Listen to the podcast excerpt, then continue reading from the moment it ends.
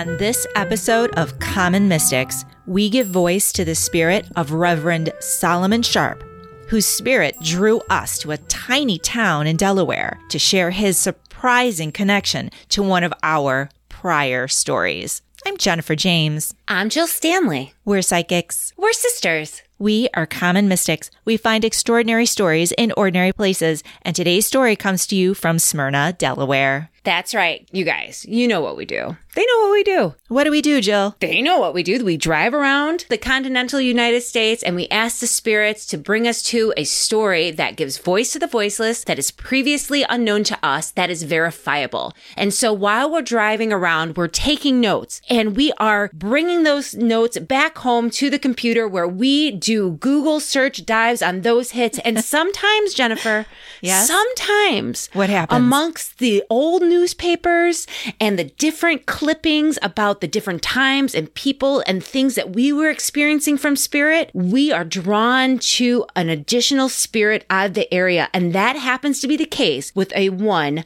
Reverend Solomon Sharp. That is true. He seems to be coming through when we were driving around the Delaware and Maryland area, correct? He pulled us to one creepy ass haunted little town, yo, for real. And I say that with love. Creepy little towns are our favorite. That's our vibe, yo. Like for real. True, but we can't get into that now. So if you are interested in hearing all about the creepy town that is purportedly haunted, Smyrna, Delaware, please check us out at our Patreon page and sign up at tiers two and above to hear our detours episodes. But Jill, for now, Yeah. remind us where we were when we were in Delaware. Yeah, we stopped in Smyrna, Delaware, like we said, and we were pulled to the old African American cemetery that was associated with the old Asbury Church. It was a Methodist church, and across the street from that cemetery is where the church had once stood. So we were getting our vibes on in the area, and you were definitely drawn to that church and where it used to be standing. What were you feeling then? I was feeling a Mormon vibe. Uh, what about you? I was definitely feeling some kind of misconduct from mm-hmm. someone that was associated with the church in some way. Interesting. Mm-hmm. Little judgment coming from spirit. Okay, okay. Mm-hmm, I was feeling a family connection and also the state of Illinois was coming up, which to me is home. Right. And you? I was feeling a kerfuffle.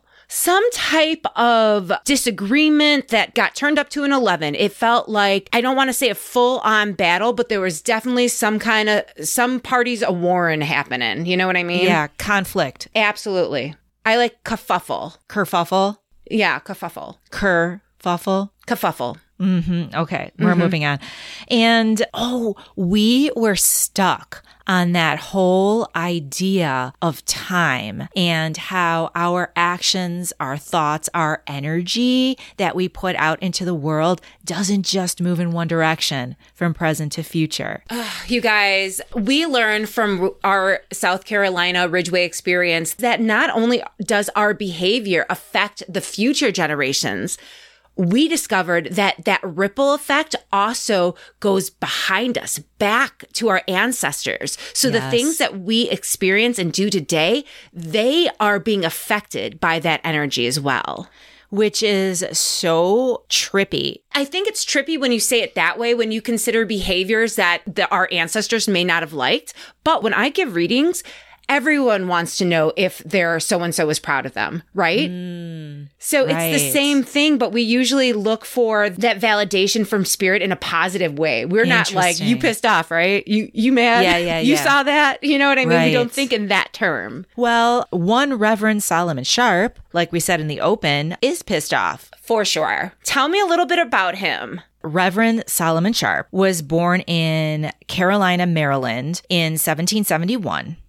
He was living in New Jersey when he met the love of his life, Miss hmm. Gemma Budd. And they were married in 1798 and they had five children together. Wow. Okay. At some point, they moved and settled to Smyrna, Delaware. And Reverend Solomon Sharp was the head of the old Asbury Church. Remember where we were, Jill? The old Asbury Church site? Yeah, absolutely. That very church that was around in the early 1800s was the church of Reverend Solomon Sharp. It was a Methodist Episcopalian church. What does that mean? Do they have similarities to the Church of Latter day Saints or the Mormons that you were picking up on? No, not at all. The Methodist Episcopalians follow the teachings of a man named John Wesley, who started the church. Never heard of him. The roots of that church date back to 1730 in England.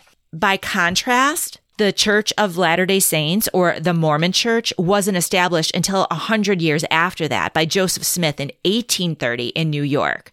So they're really not affiliated at all. They have different roots entirely. Yeah, that's very interesting. Okay. Mm-hmm. So no relation. What were some of the teachings? Were the, were there similar teachings? Could that be a connection? No, I don't compare and contrast here. But I will tell you about the teachings of John Wesley, the founder of the Methodist Episcopal Church. Okay. He believed that people should be kind and helpful to each other. I like that. hmm He taught that we should love our neighbors as ourselves, that we should trust in God and live a life of prayer. Now, that all sounds pretty generic as far as a religion goes, but there's more. He had me until a life of prayer, and that just felt overwhelming. like I was like, okay, okay, and then like a life of prayer, I was like, ooh, that's I know a that lot sounds to hard. take on. Yeah, Mhm. People who chose to join the Methodist Episcopal Church would hear sermons, they would participate in Bible studies and other activities such as planning service projects. And this was huge for this church because it was known for its commitment to social justice and outreach, making it an ideal choice for people or families who wanted to make a difference in their community and in the larger world. I love that so much. I like these people. So Yeah. Solomon Sharp was the head of the church. Yes, he was. He was the head of the old Asbury Methodist Episcopalian Church in Smyrna, Delaware, until he died in the year 1830. Okay. However, he certainly had a lasting impact on that community, as you and I found out by researching in the old newspaper articles that were published years after his death. And yet they mention him by name and discuss his character and his deeds. I love this. Tell me everything. In the Smyrna Times, July 16th, 1884, there is an article by Reverend John Roche, and he says that Solomon was one of the honored fathers of the former century. Wow. Reverend Solomon Sharp is described in this paper as tall and majestic with long flowing white hair that comes down to his shoulders and his eyes are described as lustrous and large and his features as intelligent, his countenance full of benignity. Wow.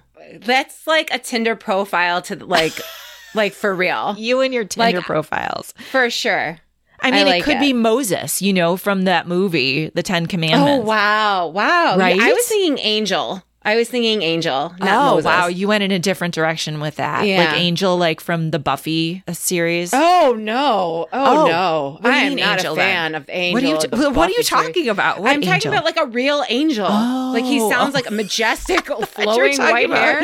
David Boreanaz. No. Okay, sorry, I, I misunderstood your reference there.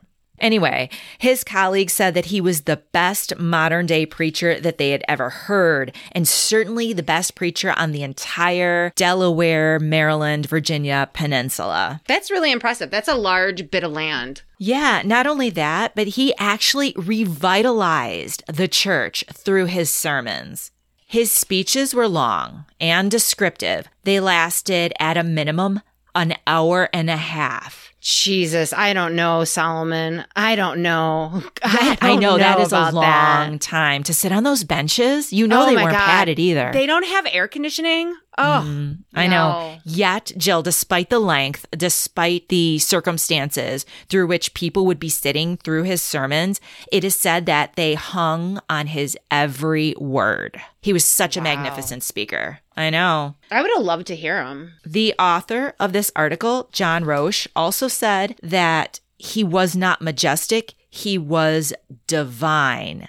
It almost seems like mystical to call someone an oracle. Yes, that's not I- right? something you associate with like a Methodist, at least not in my mind. I agree with you. Not only was he a talented speaker and preacher, but people also said that he, quote, walked with God.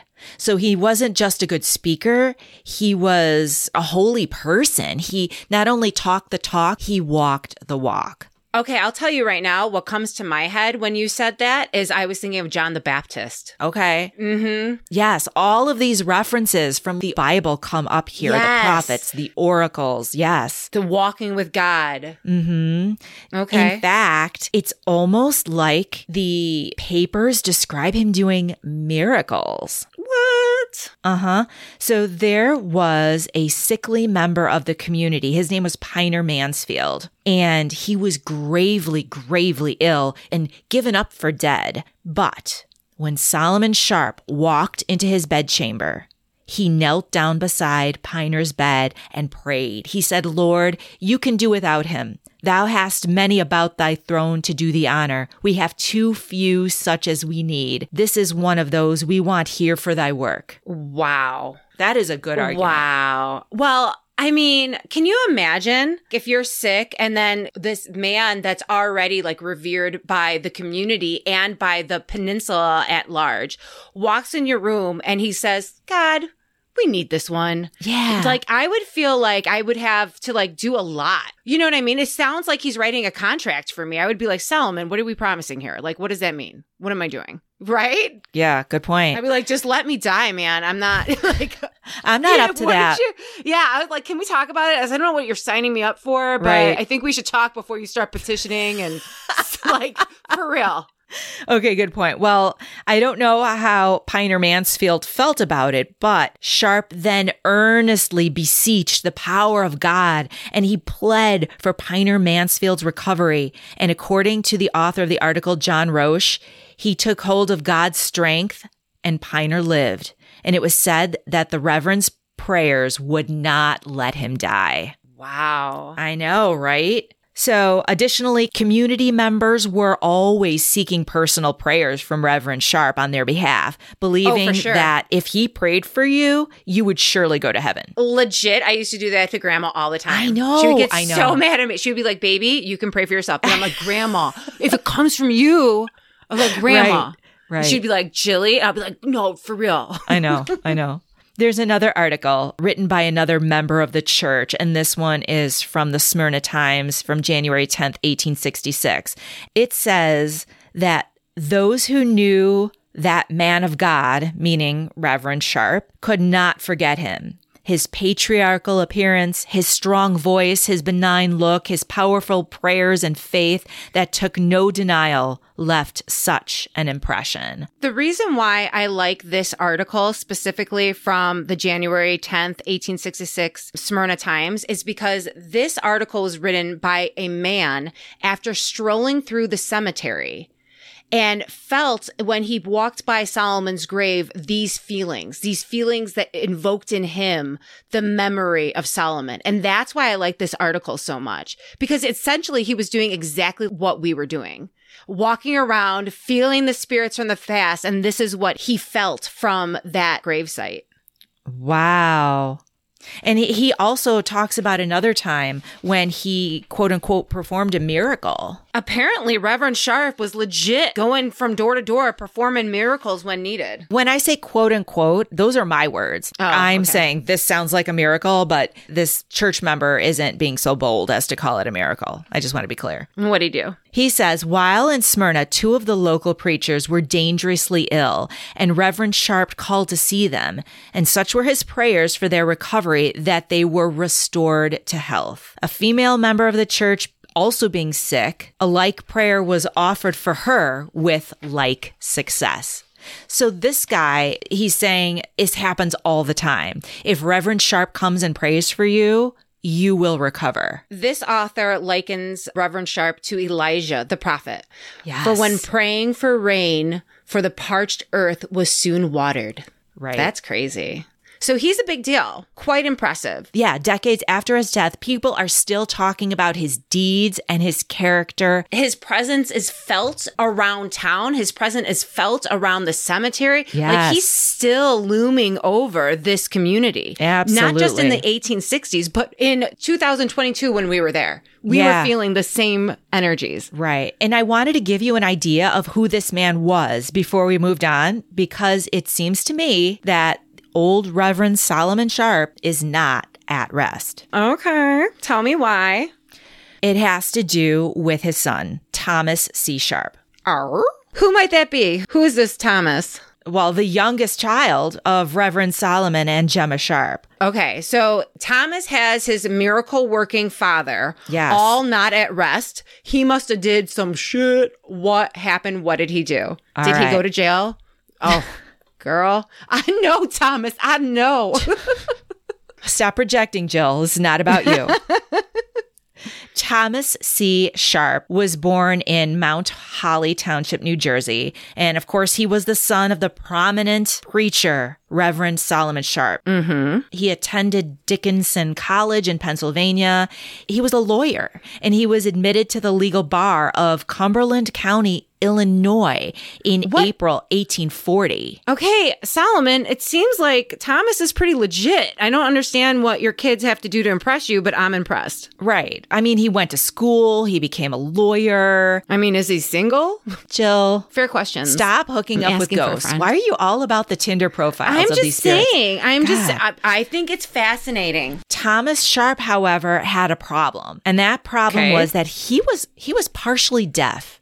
And because of that, he wasn't able to function in courtrooms. And so he had to give up a career in law. That's so crazy to think about. Yeah. Like Disabilities being back deaf. then. Yeah, that is really Yeah, today it wouldn't even be a thing. wouldn't even be a thing. Sorry about that. Thomas. So what did he do with himself? He moved to a town called Warsaw, Illinois in September of 1840, where he would marry and have children and basically live out the rest of his life.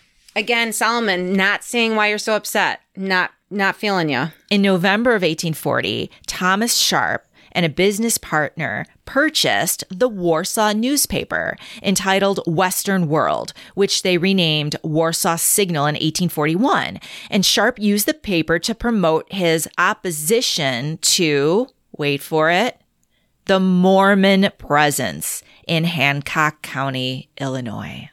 Okay, so I just want to stop. I don't know how we got here. I really don't. Okay, wait a second. So we are traveling around Delaware. Uh-huh. A year after we talked about the Mormons on our pod. On episode 47, Massacre in the Utah Territory, And this all powerful Reverend Solomon Sharp grabs our attention to say how angry he was because his son was publishing anti Mormon. the anti-Mormon sentiments in his paper. Yeah, but there's not, that's not all of it. There's more. There's more.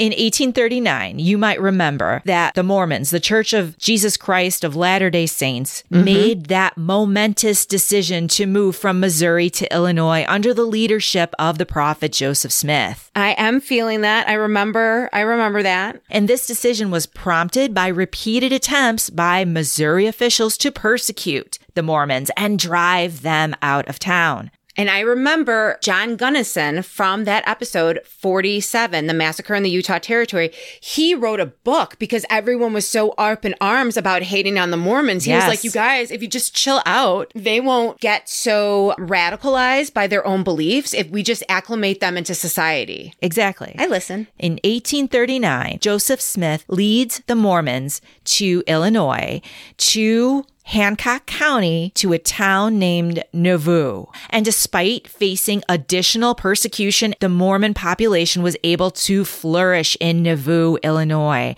And they were hmm. able to build temples for worship. And the church was growing quickly and gaining strength while Wow. also establishing a strong sense of community identity.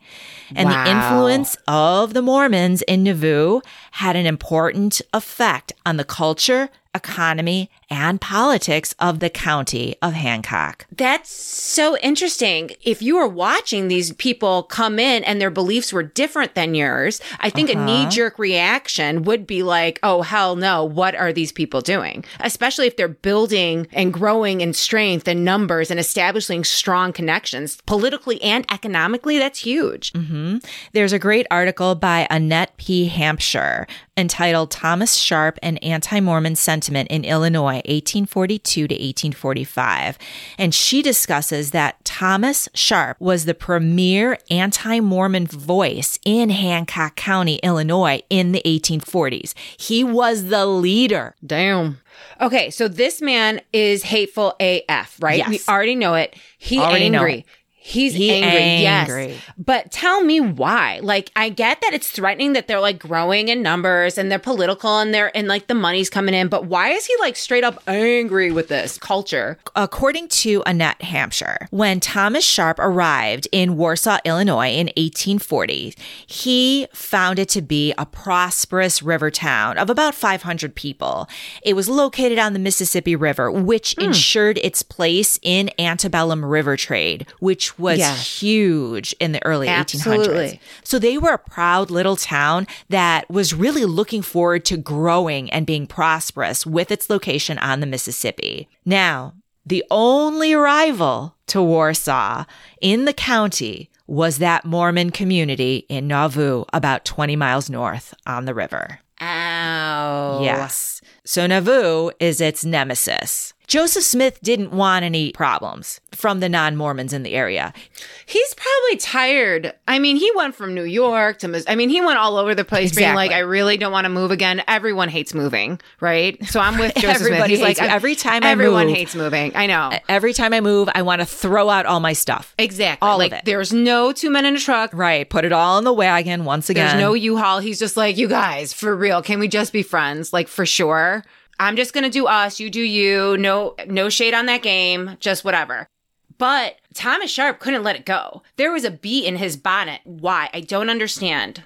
Right. I get the whole rivalry. Like I have sisters, I get it. But did it have to go? Did it have to be like this, like so contentious? Hang in there, guys. We'll be right back. Hi, everyone. We are so excited to unveil the first book in our series entitled Common Mystics Present Ghost on the Road Volume 1 Murders and Mysterious Deaths. It's everything you love about common mystics and more. It's a retelling of 10 of our favorite stories from our pod with exciting extras. Extras like souvenirs, what we took away from the experience, and what to know if you go if you decide to travel in our footsteps. Pre order the Kindle edition now. All other formats of the book will be available for purchase at Amazon.com on July 1st, 2023. Thanks, guys. Now back to the show. It must have been really frightening for outsiders to watch the Mormons in Nauvoo. It started as just a few little shanties in 1839 when they got there. But by 1842, Nauvoo had grown to almost 4,000.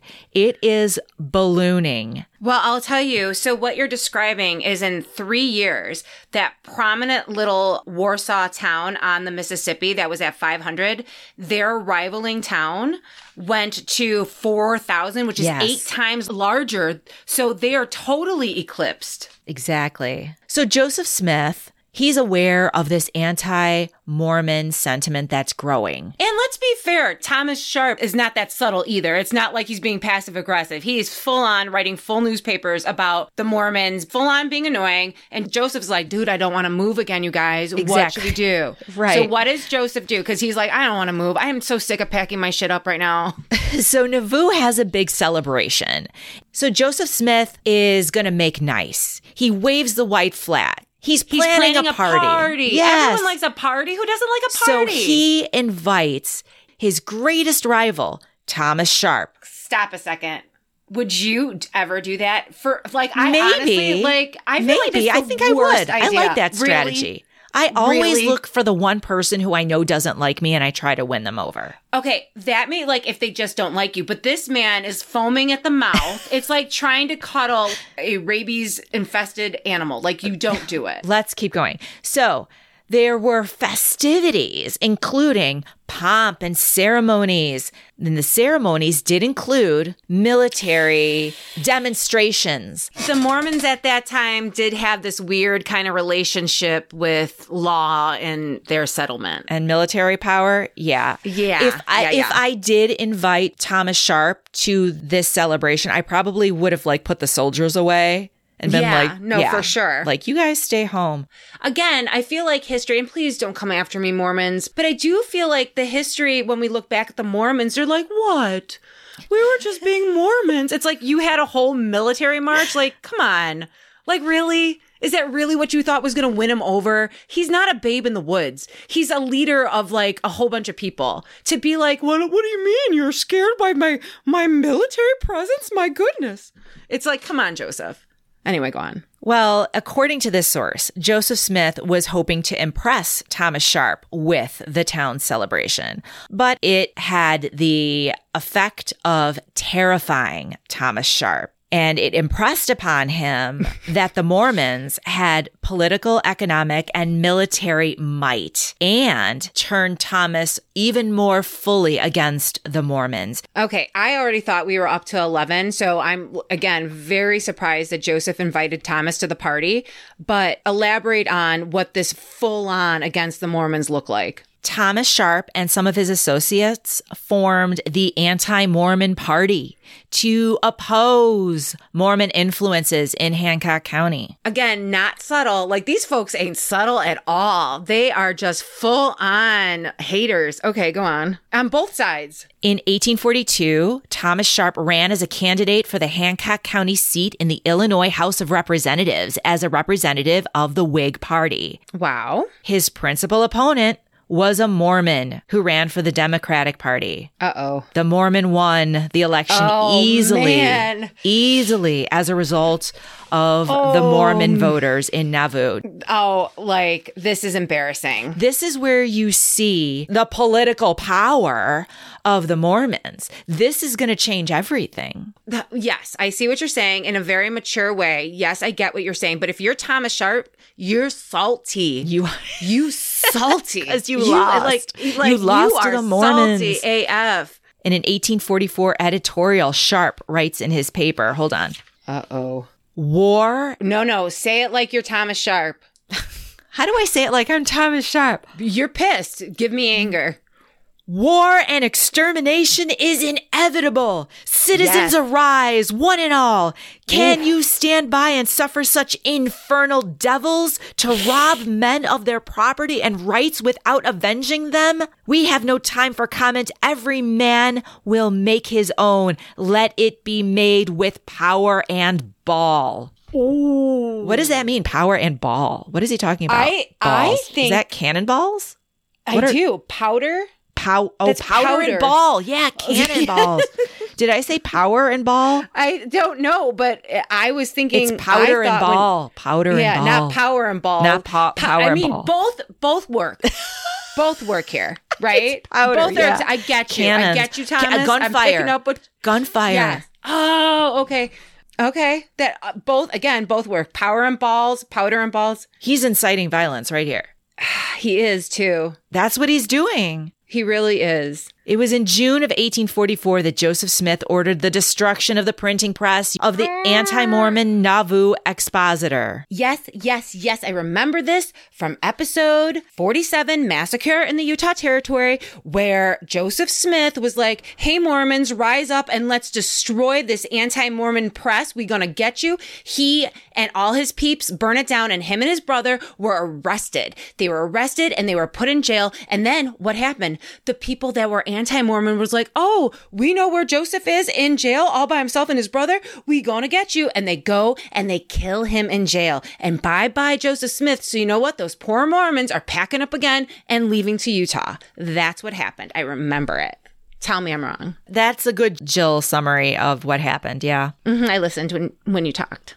Joseph Smith and his brother Hyrum were killed on June 27th, 1844 in Carthage jail in Illinois when a mob of 200 men stormed the jail. I don't understand why wasn't anyone like standing guard outside of that jail? So someone just incited violence against your leader. Your leader flexes back and is like, burn the paper down. So now the paper's burned down. They're in jail. You would be like, yeah, this is like a hostile situation. We need to send somebody to guard them while they await a fair and prompt trial, as is their right. In the meantime, Thomas Sharp wrote an editorial in the paper pretty much justifying the murders. Dude, that's kind of shitty. Five defendants would go to trial for the murders. And it was common knowledge that the Smiths, Joseph and Hyrum, had been killed by men from the Warsaw militia, and four of the defendants were officers in the militia. The fifth defendant, Thomas C. Sharp,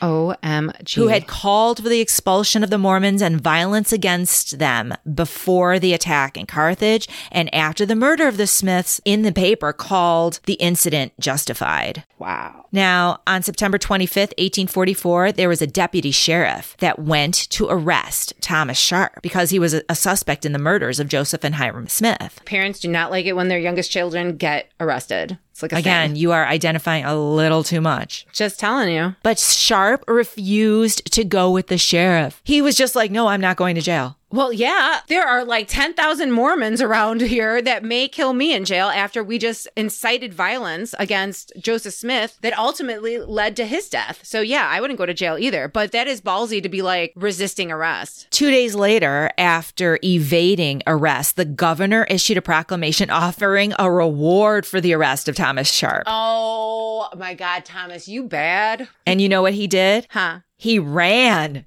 He ran across the Mississippi River and went into hiding in Missouri. And we already know the Missourians don't like the Mormons. That's true. Now, by October 1st, Thomas Sharp agreed to surrender on condition that he would be tried at Quincy, Illinois, as opposed to Nauvoo. He did not want to be tried in the Mormon community of Nauvoo. Smart lawyer work. At trial, Sharp and the four other accused persons were all acquitted of the murders of the Smiths.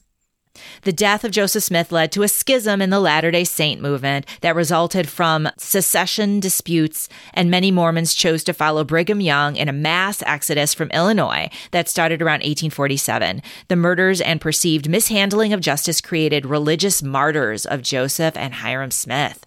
Well, and I will tell you this. Do you want to know my second impressions? I hate to give them unless you ask. Jill, will you please give me your psychic impressions? Yes, this is what I think happened psychically. Talk to us. No, for real, because this doesn't make sense. This literally does not make sense. The fact that Joseph Smith went to jail and like all 10,000 of the Mormons were like okay with it and didn't have some kind of struggle to protect them seems fishy to me. So what I think is that as the Mormon movement, and again, this is totally conjecture. This is just Jill psychicness. As the Mormon movement was building and they were getting economic strength and building that militia power and the political influence that we know the Mormons to have had later was happening, Joseph Smith was distracted by Thomas Sharp and his head was like out of the game, not paying attention of who in his ranks were kind of like the Brutus, sharpening their knives, being like, how can we get Joseph out of the way? And so I think Brigham Young went to Thomas Sharp and was like, Hey man, I will lead these people out of here if you get this man and his brother out of my way. You think Brigham Young went to Thomas Sharp? I 100% do. Kill him, get him out of here and like out of my way, and I will lead these people like a shepherd out of this area. Wow. Now again, there is no historical evidence. This is just Jill Jill mind, but it does not make sense on any level for Joseph Smith not to have an army, his militia power surrounding that jail.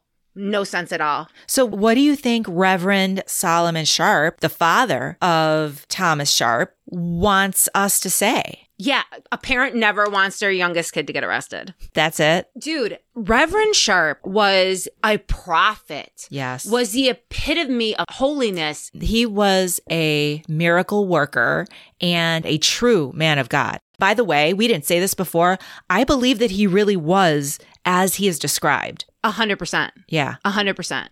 I believe that to be true. He was a holy man. And he would not want his son. He would not want his son. son inciting violence against another group. That's not what he was about. That's not his way. That wasn't the message of the Methodist church that he led. That's exactly right. Yeah. And what Thomas was a part of. He was a Methodist. He was a part of that community. And we have the son of the new prophet Elijah Yeah. inciting violence. And May, there are different historical accounts that Thomas was actually at the jail. Ooh. So it's it may have even been participating in that type of violence. Not just inciting it, but like being there. being a part of firing the guns. Right. Right. Wow. Well, that all makes sense because by behaving in this way, even though his father was already gone, his father died in 1830. Even mm-hmm. though his father was already gone, his father knows what happened. And he's not happy that Thomas Sharp tarnished the legacy of the family and the name. I feel like Thomas Sharp was disowned by Reverend Sharp. By his dad. I feel like that was a clear violation of morality that Reverend Sharp is almost like cutting him off, it feels like. What do you think? I agree with you. I also think it is so trippy. How did this spirit know that we talked about the Mormons? It feels like Reverend Solomon Sharp knew that we would talk about the story because of our connection to the story. I agree. You guys, honestly, please email us or leave us a message like DM Is it just us? Because It's this like, is it weird. really feels weird. Literally, we're just driving around Delaware a year later, and Yeah. you guys know that Mormon episode was not easy for us. no. Even then, and sorry, Mormons, I never liked Brigham Young. It was contentious. I think what I learned from this experience is that it's okay not to like Brigham Young. It's okay to like to have your own feelings about a religion that you really don't know a lot about. That's fine. But you can't incite violence. People No. in this country have the right to believe and to do whatever they want to do. And even if their beliefs have a greater following or is growing, that's something that we just have to deal with because we're Americans. That's what we signed up for. Everyone should have the right to live their best life. What do you think? I'm excited to record the detours and talk more about Reverend Sharp because there is stuff in the papers that we didn't even touch on, like freaky, creepy stuff. So we are going to talk more about that and post it on our Patreon page. But let's just review our hits for a second. Please. Obviously, the Mormons being a part of this story, huge surprise. So that Mormon vibe checks out 100%. Well, I have to say it's a weird place. Smyrna, Delaware is not a place that you get Mormon vi- like No. in, like if you're looking around, it that's not that place. Right, right. So that's why to me that was like, okay, what is the connection? Right. And the family, obviously, Thomas Sharp was the son of Solomon Sharp. So that family connection, in addition to Illinois coming through, Illinois. Illinois, crazy. the misconduct. I think that Sharp literally used his bully pulpit in a way that he shouldn't have been and inciting violence against this community. Right. In addition to that, that feeling of violence and conflict or a kerfuffle. Right. Not to mention, mm-hmm. we were actually standing at the former site of the old Asbury Church. And that we were talking about on that spot about the effect that we have on our ancestors while we were at the site of the old Asbury Church. That is crazy. And having that in our notes as we're looking at this Reverend Sharp that's all over the newspaper popping out at us, it was like, oh my God, we have to look at his kids. And sure enough, sure enough, his son like led a campaign and ultimately killed the leader of the Mormons in Nauvoo, Illinois. Like, what are we saying right now? And I don't know if Thomas pulled the trigger with his powerful balls. It doesn't matter whether or not he pulled the trigger. He effectively is responsible for the murder of this man. But you know, to take a step back from this story, what seems to be happening with us more and more that I find fascinating and a little spooky is that we're running into spirits who know us. That knew we were coming. I know it's so weird. They knew we were coming. We didn't know where we were going. They knew. They knew. And it reminds me, and I do want you to tell this because I think it's such a great example of this how spirits seem to know you Yes. and know what you were doing in the past. Yes. I think I told this before. You guys, if you know this, sorry to be redundant, But in April, my husband and I are going through these old stamps that we had gotten like out of an attic in an old house, whatever. And Chad and I are looking up the value and like where we can sell them, whatever. Weeks later, it was at the end of May, and I'm reading for someone, and her husband in spirit says to me, I could have helped you with the stamps. And I see in my head the way I saw the stamps laying on my kitchen counter when he said that, like when I got that. And I was like, I think he's giving me a message. And she's like, well, what did he say? And I'm like, I think he's telling me he could have helped me with the stamp situation that my husband and I were trying to value or get the current value of these stamps. And she's like, yeah, he was a stamp collector. It was like his expertise to know the value of antique stamps. And that idea that spirits can come to you and have knowledge of your own memories, not just use your memories, but have intimate knowledge about what you're thinking and doing before they interact with you seems to be coming up again and again. But I would even take that a step farther. I don't know if he had access to my memories or in spirit, in time, he knew like someone was like, Hey, this girl's going to be with your wife. So you mm. may want to get to mm. know her, see if you can trust her. So he kind of just reached in on like a conversation Chad and I had. Kind of like when it's in a wonderful life, when uh, before, Clarence. yes, before he gets down, he's with Joseph and Joseph's telling him yes, about and Joseph George tells Bailey. Clarence all about George Bailey's life. Oh, that's interesting. That that's how it felt to me. Like wow. he he was like brushing up on who I am. Like, am right. I a responsible person? To, am I good enough of a communicator to not only get my the information he's giving me, but to be able to communicate that to his wife? Right. right. And that it, that example is perfect for what we are both experiencing with this podcast now because we yes. seem to have spirits coming in that seem to be working off our prior knowledge of things that we have talked about and reported on and told stories of. We constantly tell people that we mentor, it's your circle of reference mm-hmm. and that's why you're not like you don't subscribe to like oh this thought comes from my psychic self because that's how spirits communicate with you. They know what you know. And right. that's why it can be confusing. They know what you know. So you're like, well, yeah, I just saw the movie It. Of course I'm seeing a red balloon. Right. We are so on a tangent right now, but this is the kind of stuff we talk about with our Patreon group at tier four. So check us out if you're interested in more of this type of talk. Please check us out in our Patreon. And where else can people find us, Jill? You can find us on our socials at Common Mystics Podcast. Look up our website, commonmystics.net. Listen in wherever you're listening to your favorite episodes. And please tell your friends and leave us a positive review if you enjoy our episodes. You guys, thank you so much for buying the book and leaving the reviews on Amazon. It means so much to us. You don't even know. Thank you, thank you, thank you, thank you. Thank you for listening. We love you. Talk to you later. Bye. Bye. Good night. Love you.